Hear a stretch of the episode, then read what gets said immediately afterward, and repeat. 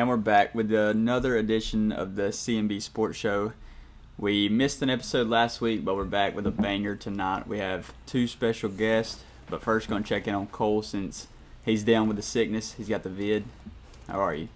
Yeah, pretty rough. Boston, dirty city, dirty air.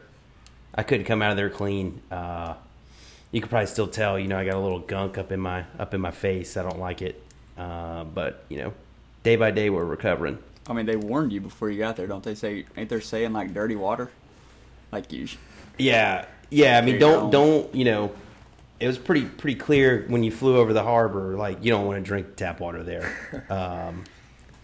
All the grass at the airport was dead, so I was like, yeah, we'll just stick it to the. We'll keep the Dasani on the hip. It's probably still got a little hint of tea in there, don't it?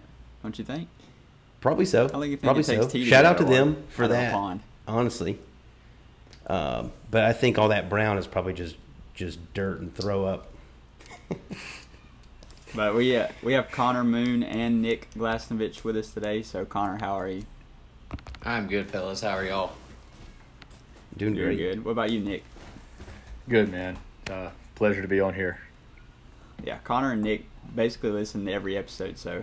We had them on we're going to do a draft of iconic sports photos just because, that's something we probably could have drafted for like an hour. We probably could have done like 50 picks and still been rolling them off. So this one I've had saved for a minute. Yeah, I'm going to save the top five if that's what we're doing. We're doing five rounds. It was really hard to narrow down. Oh, yeah. Definitely. Definitely. We'll start with stuff from the news. Biggest shocker was Leon Edwards knocking out Kamaru Usman last night. Me and Kaylee were watching it, and no joke, we both laid there with like our mouths just wide open for nobody even said anything for like 2 minutes.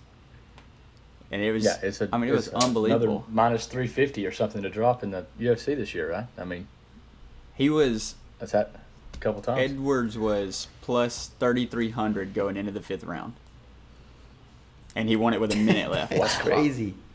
Yeah. No joke. I text Tim yesterday and was like, "Hey man, who we betting on that? Who we like?" He's like, "Bro, go Usman." Of course, luckily I don't have the gambling anymore. But then I saw him today. He's like, "Hey man, please tell me you didn't bet on Usman." I was like, "No, I don't have it." Wow. He dominated like the second, third, fourth, and the fifth round up until he pins him against the cage with like 2 minutes left, and Herb Dean people start booing. So Herb Dean makes them separate, and less than a minute later. He kicks him right in the mouth, and his soul leaves his body. But it was it's so weird seeing him like that. Like, he's never even been taken down in the UFC. He was undefeated in the UFC. He'd never been taken down. Like, he's never even been vulnerable in a fight. And then he just gets collapsed. Yeah, that's another. Everybody's got that stop button, though. I mean, that's just proof. Yeah. The UFC never ceases to entertain. No, it's always going to bring that level of entertainment that no other sport can. It seriously is the best sport there is. Like, I don't think there's any debate now. Most entertaining, bar none. I mean, the competition level may not be the same as the rest, but most entertaining for sure. You're going to dial in and look at four or five great fights every time. Oh, yeah. And it's always cool seeing somebody just get knocked out. Yeah. I do have one beef with UFC, and, like, last night I didn't buy it. Like, I'm stuck in the house. I'm not going to buy it for myself and then, like, possibly fall asleep and not watch it. So I was like, this morning I wake up, everybody's talking about the knockout, and I'm looking through Twitter for highlights, and everything you see is just right after he's out. Yeah. It's him, the guy running around the ring, and you have to seek out the highlights so hard. I hate that. That bugs me. And I guess I get it. They want you to buy it and all that stuff, but I mean, come on, man. It's after the fact. Yeah, I've yet to see the actual kick, but I've seen him laying there breathless. Yeah, you see him laying there, and then you see, like, Joe Rogan's reaction, but that's it. It's like, okay, I guess it was good. Yeah, I've yet to see the actual every kick, time. That pay-per-view stuff, they'll get you in a heartbeat for copyright infringement if you post too much. Oh, yeah. Yep. But, I mean, it was insane. Like, Edwards took him down to, like I said, first time he's ever been taken down. But they panned to there's a front row of probably 6 or 7 other fighters, and every one of them are just sitting there like, everyone in the crowd's going crazy, and those guys are sitting there just amazed, awestruck. Yeah, like there's no way. Was it more of a like a Usman? You think he's lost his step, Or is it more of a Edwards is just that good? He landed, or you just caught him. Just caught him at a bad moment. Yeah. Okay. Yep. He caught him with the one shot. With a minute left, because Usman dominated the whole fight. That's another thing about MMA in general, or especially UFC, because it's kind of like the pinnacle. Is your prime is so short lived. You can see guys in all the other major sports have a 6-7 year run where they're just great. When you're only fighting 2 times a year, your prime just runs out so fast. Like, when we look at Anderson Silva, he's one of the greatest to ever do it. By the time he got the fandom and got the huge hype because of how great he was falling off. His last 4 or 5 fights, he looked like he, just everybody was feeling sorry for him. He steps back in there against Israel Adesanya in his prime. It's, you don't even belong in the ring anymore. No, I think if they rematch, it's such a short time to dominate. Yeah, I'm sure they'll run it back. I'm sure he had a rematch clause in his contract. He called Dana White during the press conference, and you can just barely hear his voice coming through Dana's phone, and he says, he's like, "Champs F up sometimes. I'll kill him next time." And I'm pretty sure he's telling the truth. Jeez. Which he's probably locked in now. There ain't no sneaking up on me. No. He was 1 win away from tying Anderson Silva longest win streak in the UFC. So now he's got to restart. Wow. He'd won 15 in a row. It's just a hard thing to do, to be at the top that long in that sport. Because like Cole said, one punch turns the lights out. It's over with. It doesn't matter how good you are. You get caught with one, and you wake up a loser. Yeah. You don't really know what happened. The Big Ten signs a mega deal. I don't know if y'all have seen this yet, but the SEC signed a deal probably about a year ago with ESPN. It starts in 2024, so SEC won't be on CBS or any of that anymore. They'll be ESPN. They signed a deal worth $3 million over 10 years. Big Ten comes in a year later, and they sign a deal with Fox, CBS, and NBC maybe. But it's a 7-year deal worth $7.5 billion. So they got 3 less years for more than double the money, which is, that's ridiculous. Yeah, they're getting a billion a year. But I'm hoping this is like setting up a blueprint for what they can do when they go to an expansion, just because it's 3 different TV rights, 3 different TV companies sharing a deal. So they'll have to rotate who gets the conference championship and stuff. So maybe that'll just kind of pave the way for what's coming. Yeah, that's is that in there? Is that they have to share the conference championship? Yeah, they're gonna rotate. I think all 3 of them get it twice, and I think Peacock might get it once, because Peacock's in the mix too. Yeah. I did see a lot of SEC fans, or on Twitter, a bunch of people were posting that it was the Big Ten games and highlights and stuff with the CBS music. Oh. And it bothered me because SEC fans were complaining about it, right? They're like, "Man, this isn't right. It's not going to feel right." Everybody complains about the SEC being on CBS, so I hate that contradicting yourself kind of deal. It kind of bugged me. It's CBS is great. They have great music. I love CBS. The vibe for the fall, right? But, you have full access with ESPN. For me personally, I like that it's going to be exclusively ESPN, just because I'm already a subscriber. As long as they employ Gary Danielson, I can't get behind him, if we're being honest. Yeah, it's tough. His play-by-play is just so hard to listen to. He gets names wrong. He gets everything. It's just hard to listen to. Yeah, I've never been a... CBS, the sound just so nostalgic. Oh yeah, right. And then I'm with you 100%. You're watching, we'll be watching on CBS Nebraska versus Northwestern, and it'll be 3-0 with 21 straight punts, and they'll just be playing the CBS theme just over and over again. Yeah, it's gonna be on primetime TV. That's what made me sick, especially when they Big Cat did a highlight tape of Wisconsin with the CBS in the background, and it was the quarterback fumbling the snap and then getting tackled in the backfield and all kinds of stuff. That's great. We had the Deshaun Watson, they finally settled, which is a weird way to put it. that the NFL and Deshaun Watson settled on an 11-game suspension, because I don't feel like he should have a say-so in that. That should kind of be a... no, not at all. Like, you already did your part. Right? Yeah, so how weird is a verdict handed down and you appeal it and then it comes back worse? Because was he originally given 6 games? So he wants to appeal it and then the league comes back with 11. He's like, yeah, that's cool. Yeah. I don't understand. I think it was the league that appealed it, because they just sent it to a judge, and she basically said, in the NFL's rules, like a non-abusive domestic violence case, it's only 6 games. So she said, I'm wiping my hands clean of it. Like, I'm just giving you what is put here. And then Goodell came out, and he said he should be suspended for at least a year. But he gets 11 games. Game 12 is the Texans, of course. And in his contract... if he plays in 6 games, he'll make $40 million. If he plays in less than 6 games, he'd only make $1 million this year. So it just happens to line up perfectly where he'll get all of his money. Right. And game one's going to be probably like the Thursday night game against the Texans. So it helps the NFL. Wasn't it 24 counts or whatever, or something like that? Wasn't it was a lot. Yeah, 24 really different women. Like, buddy, it ain't going to take me 24 times of trying it. I mean, like, probably not going to work. Why do you need that many? Dude, here's just find one. Here are the write-ups too.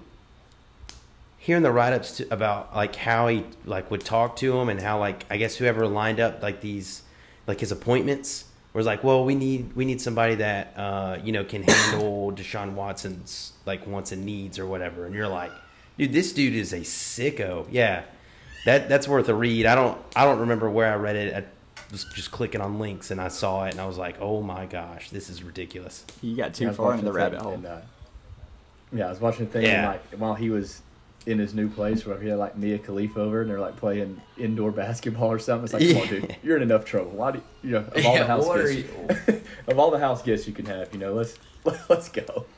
Come on, let's not give any more validation to the rumors. So I mean, that's weird, man. It's just the NFL boys just tick different. There you go. What's funny is they go back to, didn't Dabo say he's like the Michael Jordan of football?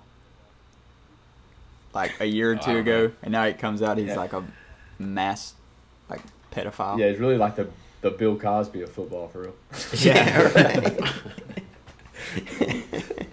I think they should go back and like vacate their national title where they had the road play in the national championship anyway. So definitely, we'll just go ahead and claim that one.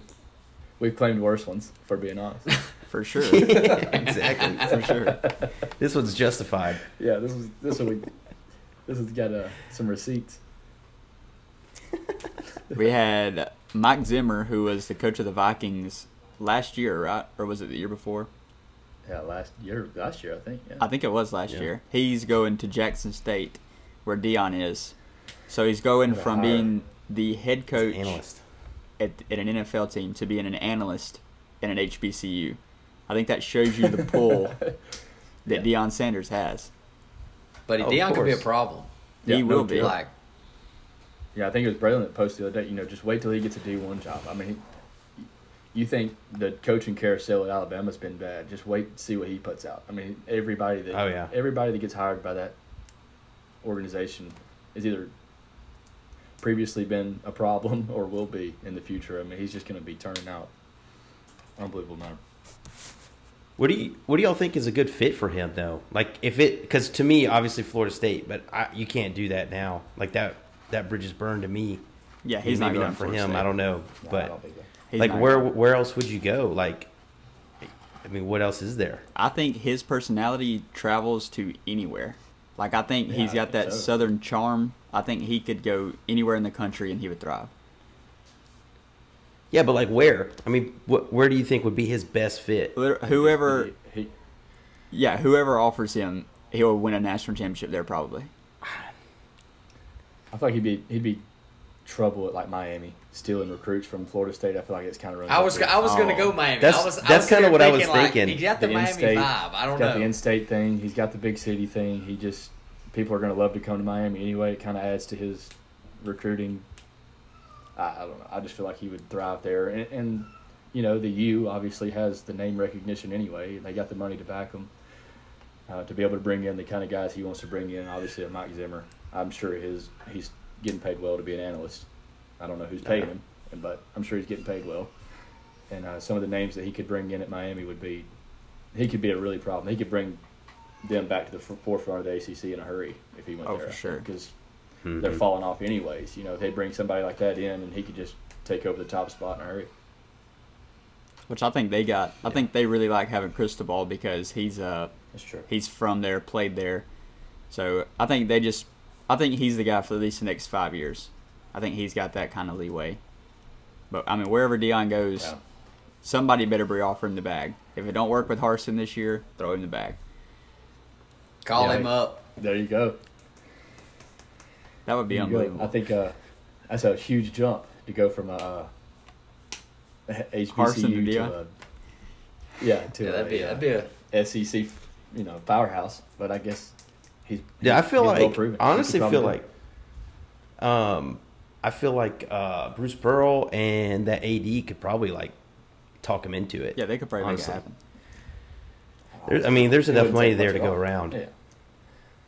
I think just about any team, especially the youth on the team, is going to welcome him with open arms. I mean, I don't think there's a player in college football that wouldn't love to have him as his coach. It's going to be more of the powers that be, as boosters and ADs and things like that make it happen. I don't think there's a player that would reject him. No. I mean, he's recruiting. He's got 2 5-stars in an HBCU. He got the number one recruit in the country. In the country, in the middle of nowhere, Mississippi. He carries one with him. Yeah, he carries one with him with his son. I mean, he's fantastic. I don't know about this middle of nowhere, Mississippi. Jackson's the biggest city in Mississippi. Is it really? I don't think they have a single skyscraper, but I'm pretty sure we'll have one in the whole state.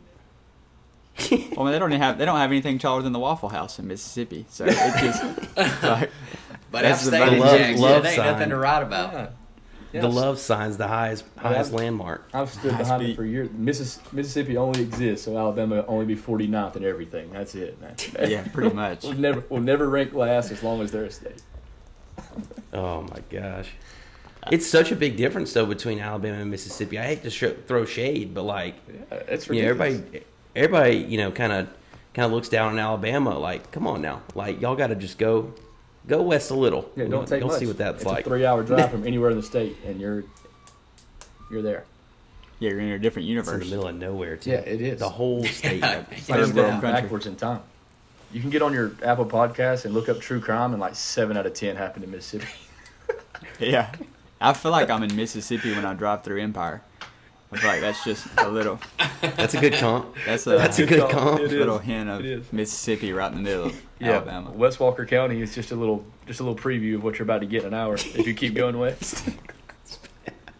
Especially on 22, man. Yeah. You don't even you could go asleep and you're like, oh man, we're still in Walker County. Yeah. But that's about it for the news. I guess we can get into the draft. So we did the draft order off camera. It goes Nick, Cole, Connor, then me. Well, let's get it. All right, well, anytime I feel like you get 1-1, you got a little pressure on you to bring the heat. But this was a pretty easy pick for me. I'm going to go with Muhammad Ali pumping his chest over Sonny Liston. Just, I'm obviously a bigger man than you. You know, get up if you want some more, or you can just lay there, and I'll take my W. Yeah. From the greatest trash talker of all time.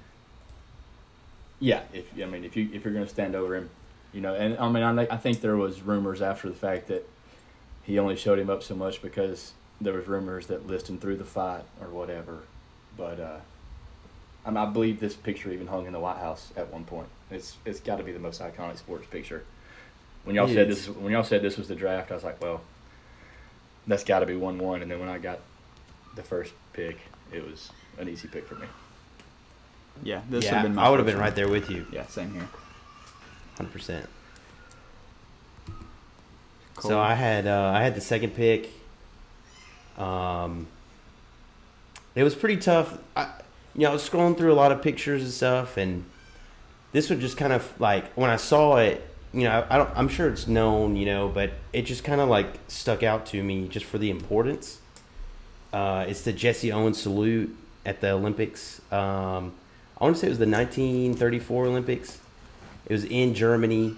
I think Hitler had just like came out and like publicly said like, you know, the Aryan race is the superior race, and like kind of just, you know, came out with all of his beliefs and all that kind of stuff. Yeah. And I mean, just for Jesse Owens to go over there and to win, 1, 2 to get up on the podium and salute. And as you can see, like everybody in the stands is doing the like the Nazi salute and whatnot, and the guy on the stage or on the podium. But I thought it was pretty powerful. I mean, the pressure right there's got to be incredible. Yeah. I can't even imagine. I mean, the courage just to stand up there and do it is incredible. Yeah. He's an Alabama boy to even represent the United States. Yeah, there you go. Alabama boy. Yeah. To even represent the United States and what all they were going through in the Civil Rights, he didn't even have to go over there, you know. And right, he went over there and then, like I said, not only represent but won it. That was a pretty big moment. Yeah, definitely. I had third pick, the old third pick. I went a little different route than you guys. I tried to relate it to something I've actually seen, and this is actually the last sports moment that I teared up in. That's going to be Tiger winning the 2019 Masters. Oh, wow. I remember flying home from Montgomery. We played ball there. Didn't win, but flying home, sitting in the chair next to my dad, and then he made that putt, and it was just like, me and my dad didn't speak. It was just like, hey, we realize what we're witnessing here. Just watch it and enjoy it. Yeah, it seems like every putt that man makes when he's wearing red, it has some sort of significance,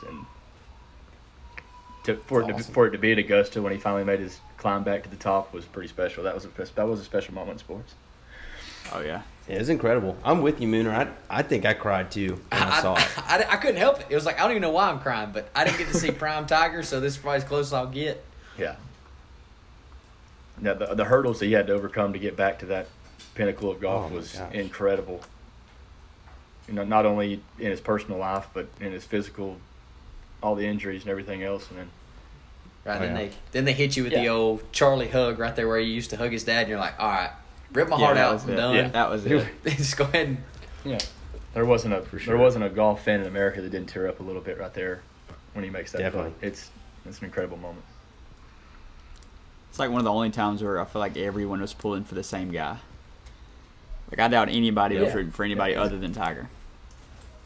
No way. Yeah, except I have to be. Except Sergio Garcia. Don't even get me started on Sergio. Yeah, maybe a Rocco Mediate fan in the gallery. I had the fourth pick, the last pick of the first round. I'm taking Kobe holding the trophy in the bathroom. That's my favorite picture of all time.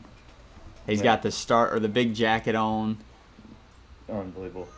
It's awesome. Yeah.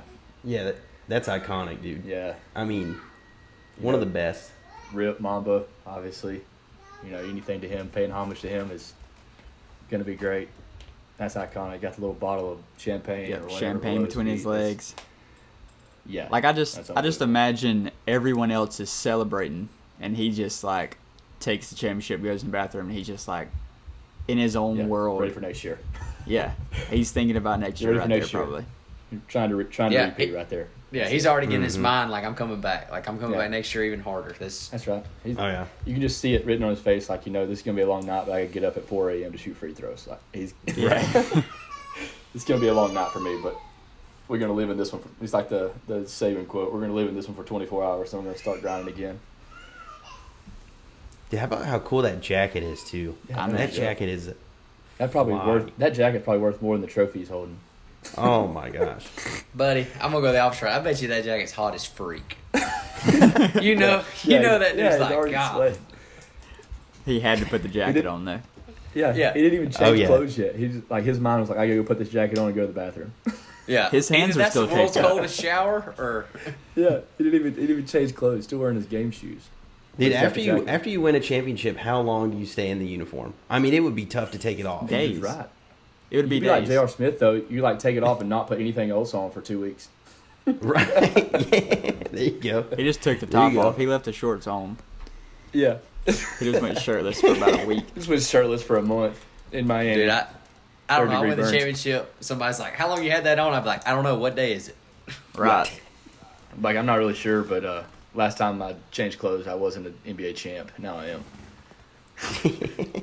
So it's Nate. So it comes back to me. I'm taking the over-the-shoulder Willie Mays catch. Like, it's the most, Rip my heart out. Yeah, it's the greatest or, like, most recognizable baseball play of all time. Yeah. That's a tough play. Even with the grainy footage, like the little 3 or 4 second clip you normally get of him running it down and then turn around and throwing it in. Actually, as I was researching, and this happened in the World Series.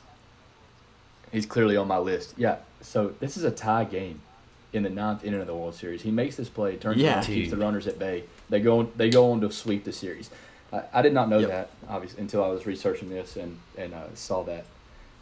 Obviously, over-shoulder catch is in today's game is probably supposed to be made, but back then that was like a highlight of all highlights, and not to mention that's at Polo Grounds. That ball's hit probably 480.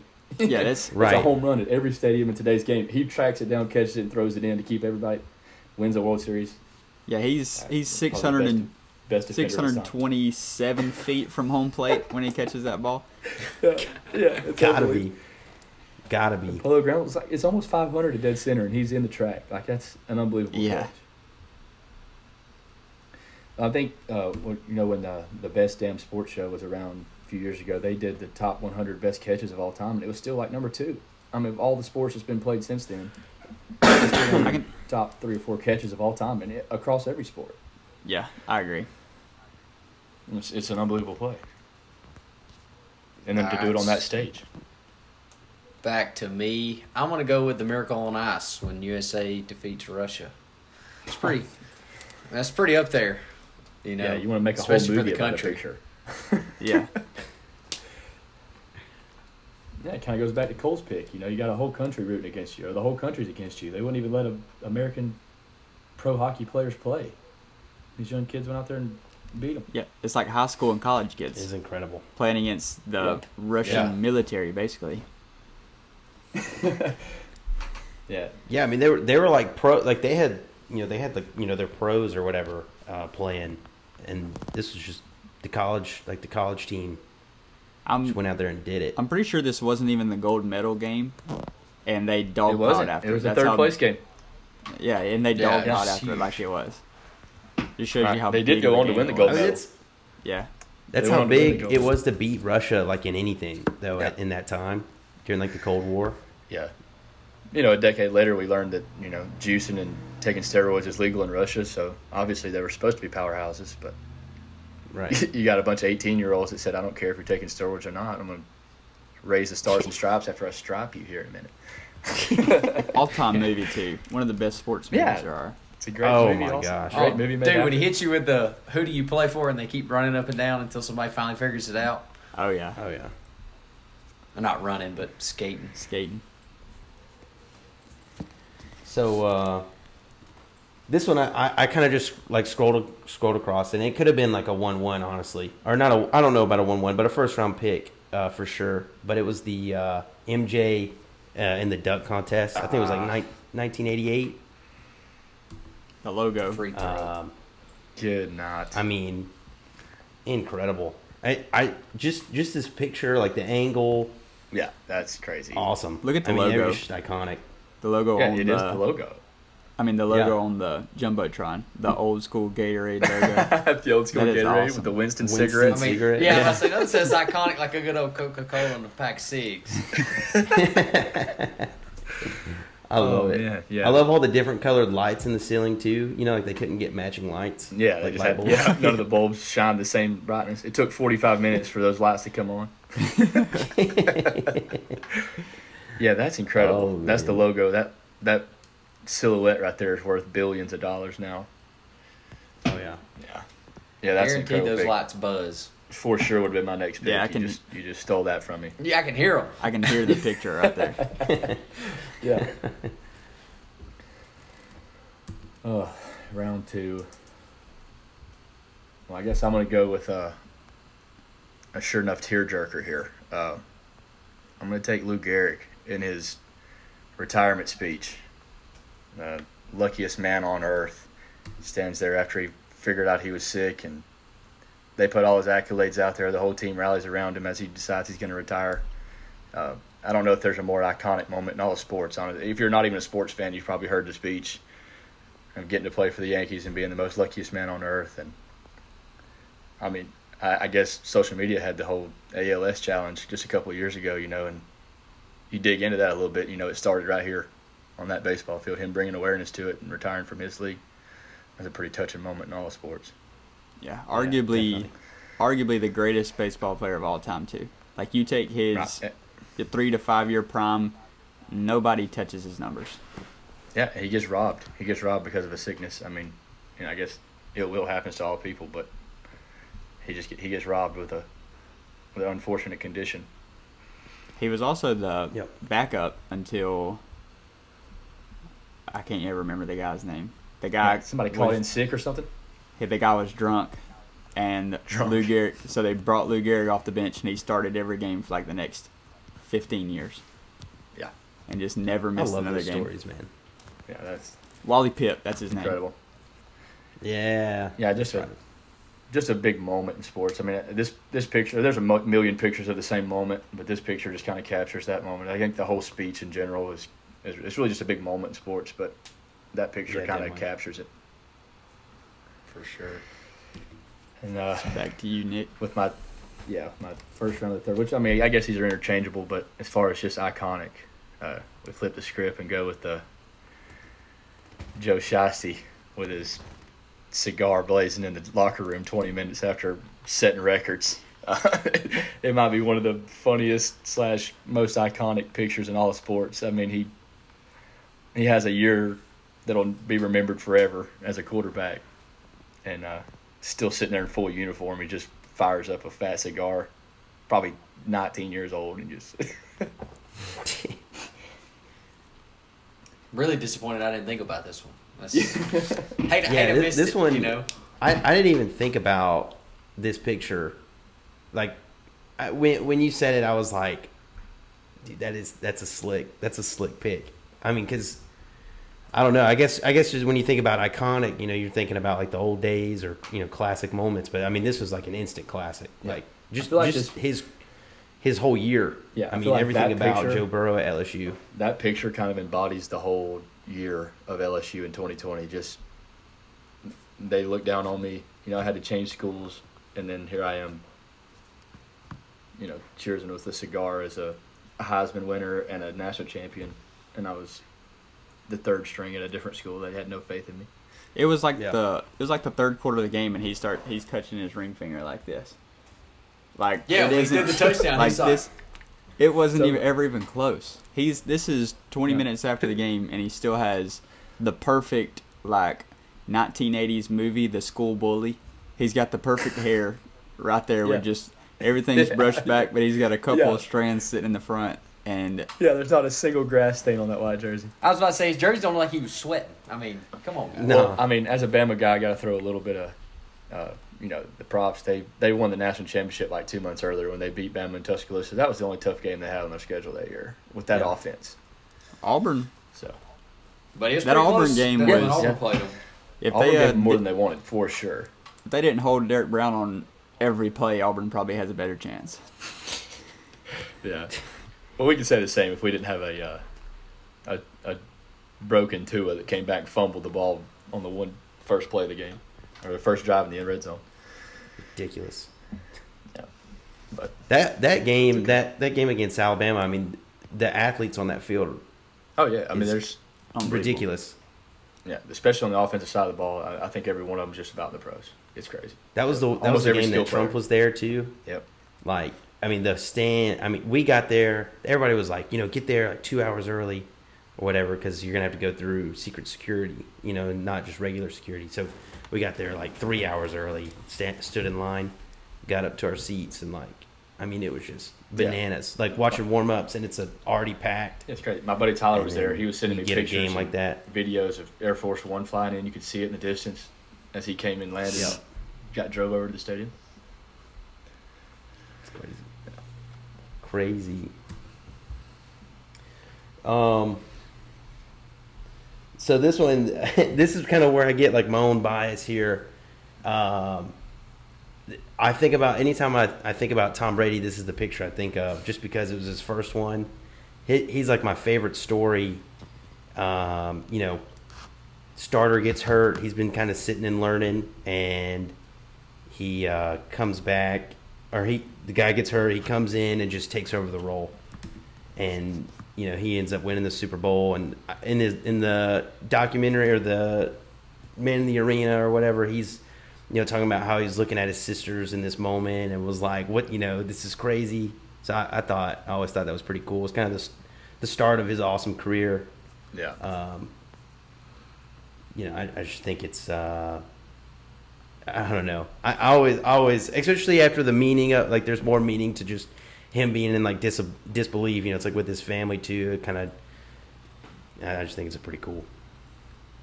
Yeah, I mean, it's the start of a pretty storied career now. I mean, was it Drew Bledsoe? Was that who his starter was? They got went down that year, right? Yeah, and then he wasn't no slouch either. Right. He was the highest paid quarterback in the league at all. Yeah, yeah. He steps in and doesn't miss a beat, and goes on to win more Super Bowls than anybody else. Was he Mr. Irrelevant at the last pick in the draft? Yeah, no, I mean, that's crazy. He was what, like sixth round, I think. Yeah, pick 199. Yeah, 199. That's crazy. But yeah, I mean, that's the picture that started it all, honestly. Yep. Yeah, I'm going to go pick 11 here. This guy's actually not an athlete, but I'm going to go Bush throwing out the first pitch after 9/11. Wow. That's a great pick. Yeah, that's a fantastic pick. I don't think the nation ever – well, we talked about Tiger. Obviously, every golf fan was around him then.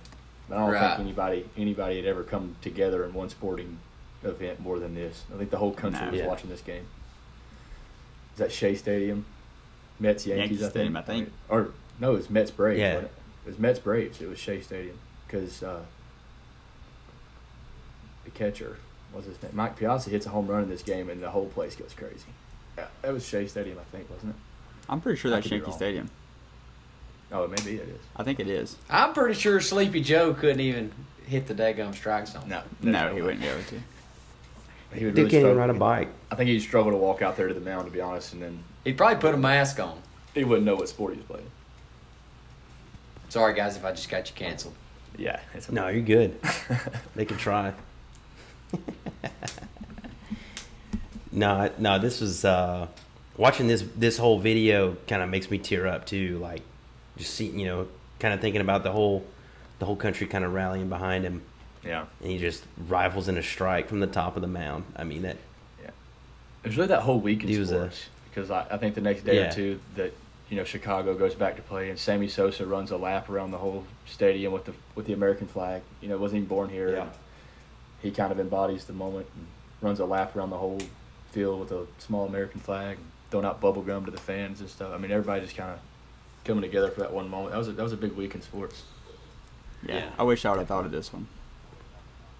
Yeah, that's a really big pick there. That's probably the first one that's been taken that I didn't think about.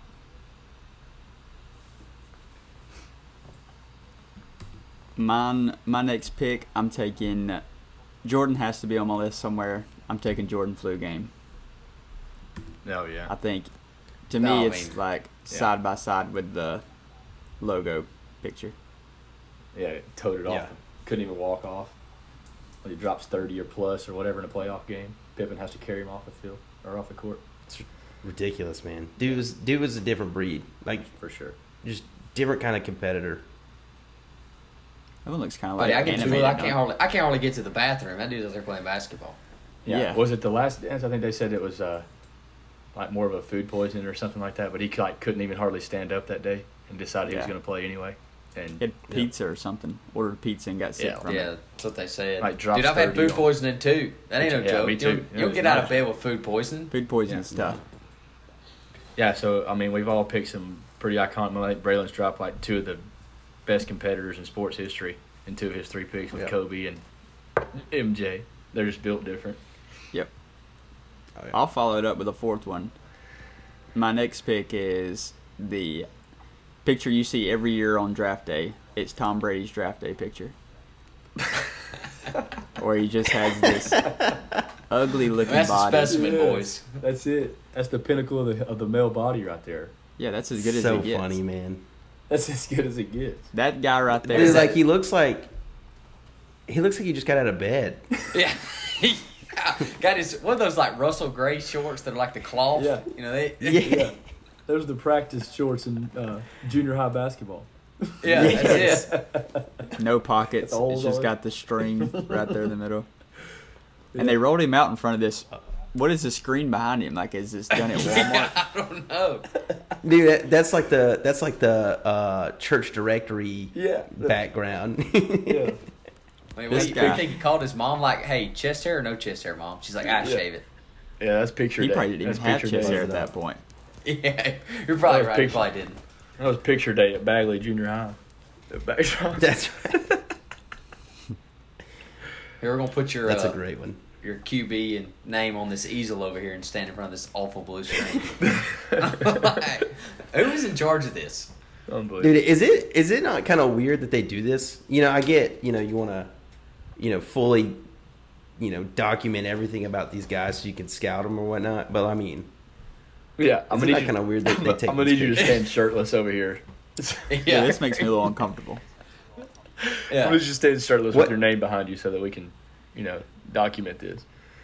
I like to think about like pro sports as like a regular job, Like what if you're going to I don't even know. You're going to work for Uber, like side gig, and they're like, "Hey man, we do this little combine thing. We want you to come out, and first thing you're going to do is you're just going to stand there shirtless." And like 3 feet from you, we're going to have your name, position, height, weight, and college right there. Like, could you imagine the white shirt? We're going to get you to go out here and run 120 feet as fast as you can. So, yeah. Imagine the GM's like, "What do you think about this T. Brady guy? I don't know. Yeah, his belly button's a little low." Man, I just don't know. I just don't like how his arms hang right there. Yeah. I just don't like it. Yeah, he's got these super long arms. I know we got the highest paid quarterback in the league, but we'll take a risk on him at pick 200 here. Turns out to be the winningest quarterback of all time. That's great. Solid pick, Braylon. Thank you. All right, guys. Well, stay true to me. This is probably unlike anything I've ever witnessed in sports. That's going to be Tiger in the 2018 Tour Championship, the walk-up 18 with Rory. I mean, they even interviewed Rory, and he's like, "Dude, I don't know." I mean, these fans come out of nowhere. I mean, it was like a mob. I mean, I've never seen anything like that. Yeah, no one ever has. You think that's a golf event? Like that's not like that's not baseball. That's not football. That's golf. Yeah, that was right out of the Happy Gilmore script. Yeah. I mean, that is nuts. That's crazy. Was it? I guess that the Roar of the Tiger documentary where they did was it him that told all the guys to just let him come? I think it was Tiger himself told Marshall to just let him come on, and they just let him through. Wow. Or him or his caddy one was like just let him come on through. I think his caddy actually got caught up in all of it. Yeah, I mean that's like, thousands of people right there. Yeah, I mean they just swarmed. I wish they could have stopped him if they wanted to, but Tiger was like just let him through, and they just swarmed him. It looks like look over to the right. Yeah, there's a fist fight going on right there. The security's giving that dude the business. Yeah, the two red shirts right there. Yeah. That guy just wanted to sniff Tiger's neck, and now he's getting ready. Yeah. Like a couple pictures before this, you can see like Rory trying to get out of it. Like they swarmed it so bad, he's fighting through with his putter. Well, I mean, even in this. Oh, never mind. There's Steve. There he is up in the front. I was gonna say you can't even see Tiger's caddy now, but he's up there in the very front, I think. But. I mean, he still had a bunker shot and a putt to make to secure that win, but it's like everybody just knew he was going to do it. He was just, that dude. Like you said, if it's never happened before and never happened again, it probably happened to Tiger Woods. I mean, that's just that guy. Yeah, he's one of a kind. They talk. I was a big, reader into the Tiger thing, and everybody was talking about the new guys moving the needle and all that. And then they said, "Well, yeah, Tiger is the needle." And I mean that picture right there pretty much sums it up. He's the guy.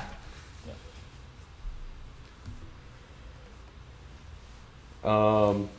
So this one I kind of stayed at home with this one too. It's the 2nd and 26 Devontae Smith catching in the end zone. Man, yeah. I mean, roll tide. I mean the ultimate just. Especially against Georgia, play them again in the in the national championship. And it's just, I love it. I love everything about it. I hate Georgia fans. I think that's one thing that, like, Alabama and Auburn fans can get along with or can agree on is just Georgia fans are the worst. So anytime you can beat them is incredible. And, you know, I mean, we don't really lose to them much. You know, I get, yeah, we just lost to them last time we played them, but who cares? Move on. We split. We beat them first, you know. That's right.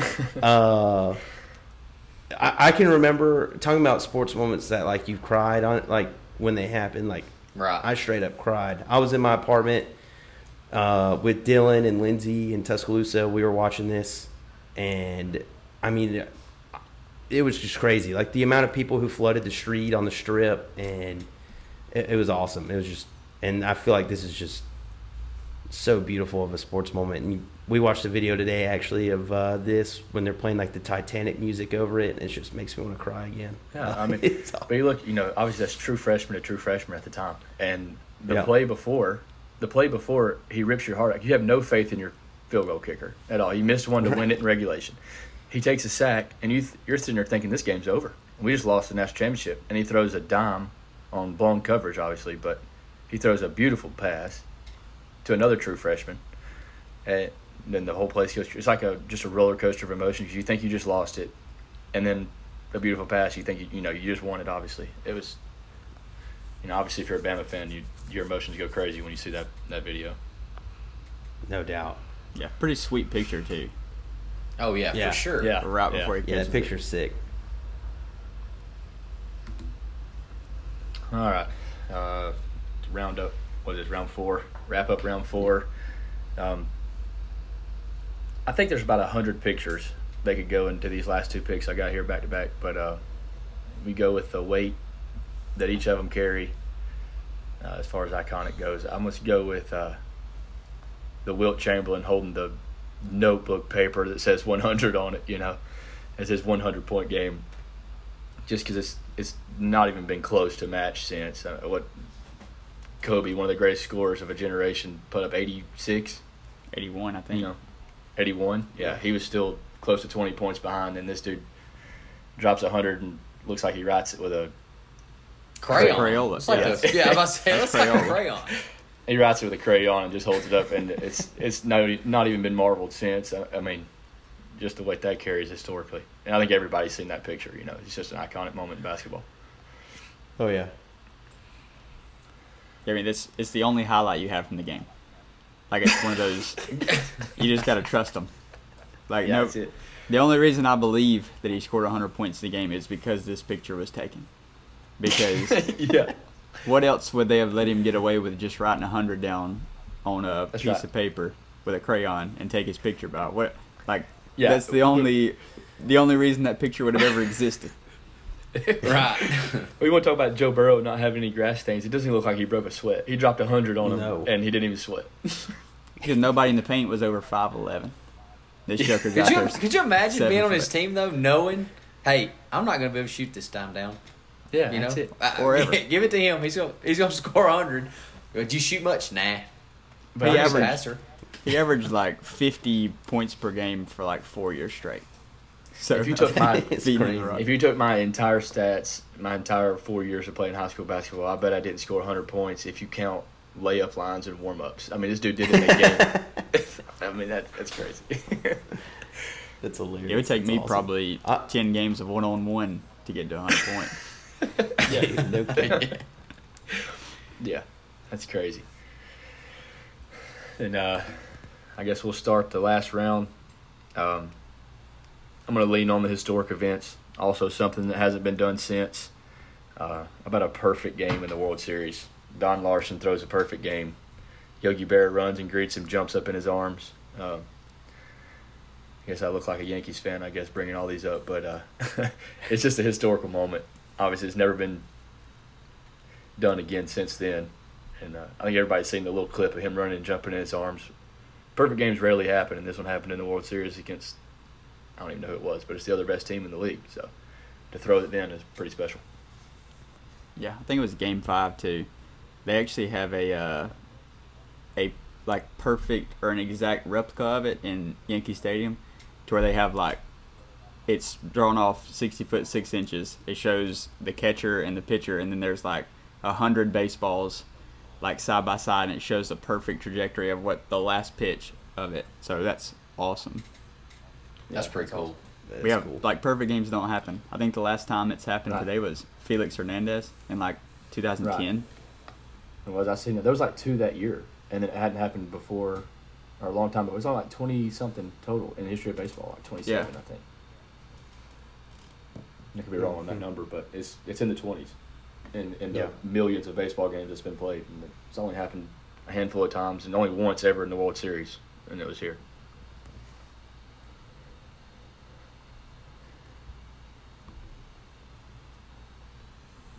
So I'm going to continue with the Yankees trend for my last pick, and I'm going to go with the Jeter jump throw. And I mean, there was probably 30 pictures to pick. Yeah. I just picked the one that looked the best, I thought. He kind of has like that jump man look going on. It was kind of cool that he was, a Jordan brand guy too. With the jump throw. Definitely don't think that was an accident. But I had to have him on my list. One, I love Derek Jeter. He's one of my favorite players of all time. It was pretty rough having to listen to a bunch of Boston fans saying like, Jeter's just a normal guy if he plays for anyone else. Like, okay, he only had 3,000 hits. I guess that's just. Yeah. I mean, I don't know what you want me to tell you. It's just your everyday shortstop. I mean, he's just nothing him, I reckon. He's run of the mill. So, I mean, I think more than anything, he was just a good leader. And I just had to include the jump throw just because, like, everybody. I mean, that's like his thing. Like he almost he trademarked it. It was the Jeter play. It's like the Kobe. He passed that and dived into the stands. That's right. He's like Kobe. Anybody that's ever played a game of any level of baseball or slow pitch softball or even wiffle ball, if you make the backhanded jump, that's the Jeter hop. That's he patented. Yeah, exactly. He patented that. So I had to have this one on my list. Yeah, this is like that is iconic. Hearing people talk about Jeter being bad at defense is like hearing people say Kobe couldn't score. Like there's only one guy on defense. You backhand the ball, it's the Jeter. And it helps that he was sixth all time in hits. So, he was just average. Just did what he could. Yeah, it helps. He's another one of those guys. It was tough. Like it took me everything not to just. He's another one of those guys. Like we talk about Tiger, we brought him up a couple times. The moment was never too big for him. Like I think it was his 3,000th hit was a home run. I mean, you're sitting on 29.99, and somebody grooves you a fastball, and you hit it out for 3,000. I mean, the moment was just never too big for him. His last at bat was a walk-off. Even his last hit ever. Yeah. Yeah. His last hit was a walk-off hit. I mean, the moment was. It was special watching him play. All right, my last pick. I'm gonna go with something that, at the time, you don't really, or I didn't, because I was younger, didn't really grasp the weight of what it was. But that's gonna be the Tebow speech in 2008, when he promised to play nobody ever plays hard and win like they did. It's incredible that he did that and then later followed through. Like that's stuff you write books about. Yeah. Oh yeah. Yeah, that speech got me chills. Yeah, you got this college kid up here, too. Making this speech, and you're probably like, oh, he's blowing smoke. No big deal. Just write it off. Yeah, you're looking at a guy that can't be over 20 right there, and he put an entire team on his back. And like you say, you look back on it now, that Florida Gators team was mentally unstable, to say it say the least. Yes. And then – this guy from the head coach down. Yeah, and this guy puts the whole team on his back, makes this promise, and it's like he went in the locker room right after that and said, "You're not going to make a fool out of me," and delivered. And, I mean, he basically walked back into a prison after this. Like 42 of those players have been arrested. So he walked back. He walked in to a convict camp and convinced 70 guys to just get on his back and just let him lead the way. Well, one for sure is a. Convicted murderer. It's so ironic too. I mean, yeah, crazy. We need. It's also crazy to think that team. Like, Cam Newton was on that team. Yeah, I know. Yeah, we need it. We gotta have so bad. Somebody had to be following them with a camera. Somebody. Because I like to believe I'm a pretty confident person, but I don't think I can get up in front of the world and say, "Hey, we're gonna win it all," and that's just the way it's gonna be. Yeah, I won't lose again. Nobody's the whole time I'm here. No one's gonna outwork me. Hey, dude's different, man. That is a good pick. I think 20? 19-year-old homeschool. Yeah, kid. He was 19 probably. It's unbelievable. Yeah, that was an unreal year also. He's still just a great guy.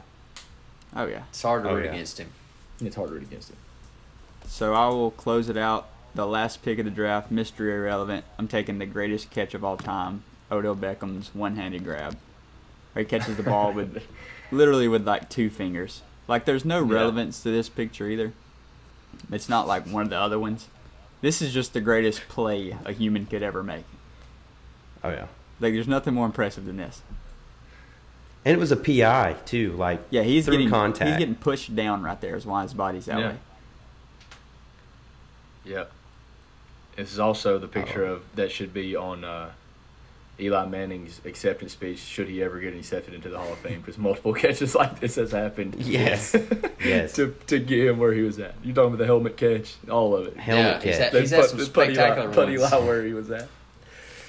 This guy the Madden cover. Everything. I mean, it was an unbelievable catch. You got the Drake feature too. I mean, everywhere. It's everywhere. Just a major shout out to whoever makes those gloves. But I do miss like young OBJ. Like he just did stuff like this. Yeah. I mean, he still makes good catches and good plays, but I feel like he just is. You know, just like another good receiver now. Like back in the day, I mean, he was making one-hand catches. Like that was like his thing. He was a problem until he got hurt in the Super Bowl. Oh yeah, he was having a game. Yeah, yeah. They showed him in that his pregame warm-up. Like they turn the jugs machine as fast as it'll go, and he just catches them all one-handed. I mean, he has abnormally large hands though. Like they're stupid. He's a freak. I think he wears like a 2X or 3X. Something. Yeah, it's something crazy. Glove. But I think that sums it up. We'll get so we got some. Oh, we got some. Honorable mentions. This is like the honorable mentions page that I put together without talking to anybody. I just kind of was scrolling through. You know, the kick six. I hate to say it, but I mean it's an iconic moment. Yeah. Barry Bonds deserves a shout out. For sure. LeBron James has some pretty iconic moments. That one in the bottom, it's like real small, but them playing on the aircraft carrier, I thought that was like... Yeah, that was a college game, crazy. Right? Michigan State, North Carolina, I think.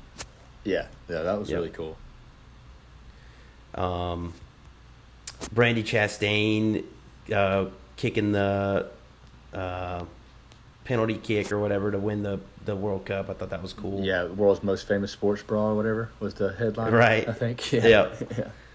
I can remember we made a pallet in our living room watching Vince Young win the last championship. Yeah. When I was little. Greatest game the picture of him holding the ball out, heading to the pylon, was almost on my list. I just about chose it because it was a big moment, especially in our childhood. I mean, I don't know what year that was, but he beats the juggernaut of Reggie Bush and Matt Leinart, those guys at USC. That was the shoe-in for the national champion. Yep. Yeah, the Reggie Bush picture is pretty cool too. Oh yeah, yeah. Up there. Just how crazy he was, man. He was just so good. Yeah, Pete Rose doing what he does. That jersey, I don't know if you guys have ever been to Cooperstown, but the jersey that's in that picture is hanging up, pants and jerseys in Cooperstown, and you can't even read Cincinnati on it. He had like 12 total bases that game, and stole like 3 bases. The whole thing is just red clay from neck to ankles, and it's hanging up in a full frame in Cooperstown. Retired. It's really neat. He played the game harder than anybody, and they won't let him in the Hall of Fame. It's kind of a disgrace, to be honest. Dude, so speaking of Pete Rose, my buddy Connor he bought this ball at an auction, and it's from Pete Rose. It's signed by Pete Rose, and it says, "I'm sorry, I bet on baseball." And that I was like, he showed it to me, and I was like, dude, why is this not in a case right now? Like you're just holding it in your hand. Like that is disrespectful. Yeah, he used to sign them too. Awesome. He would sign them like with how many hits he had. It's like 4,600, however many hits. Then he'd write like steroid free on there. Yeah, that's unbelievable. You're talking about the all-time hits leader, and they won't put him in the Hall of Fame. The all-time home run leader, they won't put him in the Hall of Fame. It's just crazy. Baseball writers. I hate it, man. It's just stupid. How bad did that hurt to put the kick six on there? You know, I'm kind of over it now. Like, it's fine. It belongs, though, if we're being honest. I've had so much closure with it. I mean, it's like every Saturday. So it's honestly just like another thing, you know. I mean, y'all can have it for the rest of y'all's lives. It's great. I'm proud of y'all for it. It's one of those things like the pictures doesn't capture it. It's like you need the whole 12-second clip of him running it down the field and whatever the announcer is yelling, Auburn's going to win the football game and no flags on the field. All that the whole clip is like it give you goosebumps even if you're not an Auburn fan. I can only imagine if you root for the team, but it was definitely a huge moment. That was the same picture that they photoshopped to and made it look like he stepped out of bounds. And I bet there's still some old Alabama fans that think that was real. That are still like, "Who's out? Who's out?" They won't zoom in on it. He was out. Okay. Yeah. I remember being I don't even know how old we were, like 13, 12, 13. And I was sitting there just so mad. Yeah, you had to be older than that. I'd already graduated, so it's like 20. Yeah, was that not 2011? It was 12 and 13, I think. The year was. So yeah, 13, 14, 15? Might have been 13. Okay. Anyways, we talking about like that coach hit the guy on the sideline like 50 yards downfield. You know, I'm like, this is nonsense. They need to throw a flag, bring it back. You know, just. Fun fact about Chris Davis, I'm pretty sure he's the one that gave up the game-winning touchdown to Florida State in the national championship. He also wasn't on the field. Come back to Nick Saban called a timeout, and then we put him out there, and he returned it for a touchdown. I'm not going to say that I'm a better coach than Nick Saban, but I will say that when he called that timeout, everybody I was watching it with, I was like, just try your luck in overtime, buddy. I mean, you're about to try to kick a 60-yarder. And then they put in the backup kicker because he has a stronger leg. I was just, why? The backup kicker. I've yet to understand that decision. 9 guys that weighed 350 pounds. Yeah, 350 pounds. Yeah. And like it's not like this is the first time somebody's tried to return a field goal. But like it's a somewhat common thing. Yeah. If you're going to send a field goal return unit out there, I think I call another timeout if I've got it. Or just take a penalty and punt it. Because I'm like, wait a minute. Or there's no time left. We don't have to use. Yeah, snap it, throw it out of bounds. 1 second. Yeah, whatever. Take the dang delay of game penalty and then knee it. You can try your chances in overtime. I've never understood that play call, but he liked his chances, I guess. It's hard to – I guess hindsight's always 20/20. If he makes it, it's the greatest call of all time. Yeah, for sure. Real quick, you know they always tell us – folks used to be built different. What about the guy right above him, halftime? I remember playing high school football, like, hey, get your oranges, get your Gatorade, hydrate, stretch. He went in there and said, hey, give me a cigarette and a cold beer. I did a cigarette and a cold beer at the halftime of the Super Bowl. Super Bowl I. Well, not that big of a deal. We're just going to drink beer and smoke cigarettes at halftime. You needed something to take the edge off. He's in the first Super Bowl. He needs something. He's probably tired of handing it off. Yeah. Getting hammered by the Packers. Another play call. We want to talk about bad play calls right there in the middle with the Seattle interception when you got Marshawn Lynch in the backfield. How about that? Yeah, let's not hand it off to him. Yeah, let's not feed the beast. We're gonna let him go free agent this year. Let's try to get our franchise quarterback a touchdown. Throw a pick. Another Alabama's on. He went to West Alabama. Yeah. Yep. That's right. Could have had the Cubs on here too when they won it all. Oh, yeah. Yeah. That would have been big. Chris Bryant's throw across the infield. Rizzo catches it, shoves the ball in his pocket. Yeah, that was big. Hey, doesn't that guy with fake teeth right there play for the Dodgers now? Yep, the team that they're beating in that picture. Not even the World Series clincher. That is in the World Series. That's my bad. That's on me. It was honestly hard to find. I was like, you know, Freddie Freeman holding his hands up, World Series, and you're just scrolling like forever. Yep. Yeah, I had a couple that was on the list that didn't make it, like the Allen Iverson when he makes the three in the corner and steps over Tyronn Lue. He's staring down at him like the most disrespectful thing that you can possibly do. That would have been and of course I'm a Cardinals guy, so shout out to the Cardinals. Ozzie Smith with his patented backflip running to shortstop. Yeah, that would have been pretty cool. Which Jordan made it 2 or 3 times, so he was definitely represented here. But I like the little floating hesitator that he hits to beat the Jazz at the buzzer. Yeah. When it seems like his hang time was 4 seconds. They called it his last shot. Then he came back and played like 5 more years.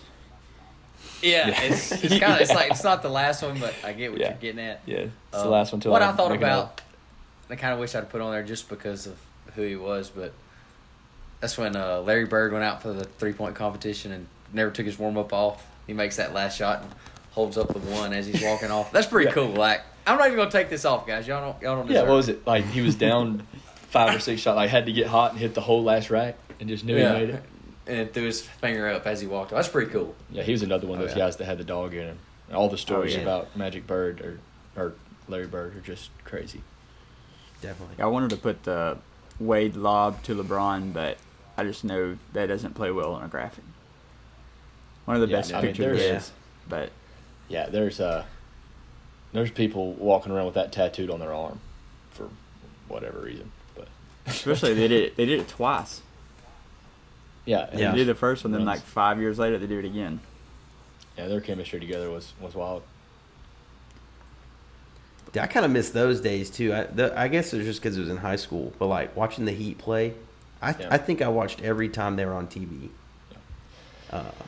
Yeah. It's different when you're playing basketball too. When you play basketball, you want to watch basketball, just like any other sport, really. Growing up, but I mean, I think I watched every game they played on TV, which was a lot. I've never called myself a LeBron supporter by any means, but I feel like with him, it took a guy like D Wade to really make it mesh. That was the best 1-2 he's had. He's had a lot of really good players he's played with in his career, but he was the best number 2 guy. I guess because he had already played number 2 to Shaq, maybe. I don't know what it took, but he knew how to play that Robin role very well. I think they just got along really well too. Yeah, I think so too. I think D Wade was the one when like Shaq played with him. I think that was too far late in Shaq's career. Yeah. Because when they Shaq won MVP. Did he? Oh, he won the Finals MVP. I don't know if he didn't win the league. I thought MVP. Wade won. He won Finals MVP. Oh, I don't know. He may have. I don't know. I was young. But you look at Wade's stats. Wade wasn't no slouch. Yeah, I think he averaged like 40 and 12 during that Finals. He was good, buddy. Yeah, he was slept on as like probably one of the better shooting guards to ever play the game. Oh yeah, top 3 probably. But I think that's it. Cole, you got anything else? Man, I'm good. Appreciate y'all. I appreciate you guys being on here. I'm not going to get off here without bringing up the little Yankee skid that we've got. If you guys want to weigh in on how good they've been since the All-Star break. Yeah, we will see y'all guys. I'm not going to let you get away with it. Sunday. Yes, let's go ahead and end the show. Yeah, I did see where Joey Gallo's red hot. He's hitting 220 since he got traded to the Yankees. So I'm glad he's finding his stride. Yeah, I seen that. I did see a graphic where he had hit more home runs than the Yankees had wins at one point since the All-Star or since the trade. Yeah, I think he hit 2 of them off position players, but that doesn't get mentioned. Yeah, it does. No, that part's irrelevant. He was begging to see a position player when he's in New York. Yeah, I think the Yankees will be fine. I mean, I have no doubt. They still have like the 3rd, 4th best record in baseball, and they went on a skid that's they're like 250 since the All-Star break, and they still have like the 4th best record in baseball. I think they'll be fine. They'll be fine. Every good team goes through skids. Oh yeah, and it's honestly a good time to have it. I mean I said that last show. I mean, it just gives you perfect time to kind of get on that grind again, and right before the playoffs. Yeah, as long as no key person gets hurt, they'll be fine. They can't afford an injury right now, but other than that, they'll be fine. Just gotta get Carpenter back. Carpenter's gonna come back right before the World Series and hit 900 during that series. Yeah, just need a little bit of that Pujols magic, a little bit of that 42-year-old Dinger Nation magic. Yeah, we just we need a mustache. I need him to get 700. There you go. But I guess we'll go ahead and wrap it up, man. It's been a pretty good show. You know, I don't know. Y'all got anything else? I'm good. Good, man. I appreciate you guys having us. It's been a blast. Oh, yeah. We'll do it again for sure. But, all right, let's attack a week. Let's get after this Monday. Let's go, man. Love you guys.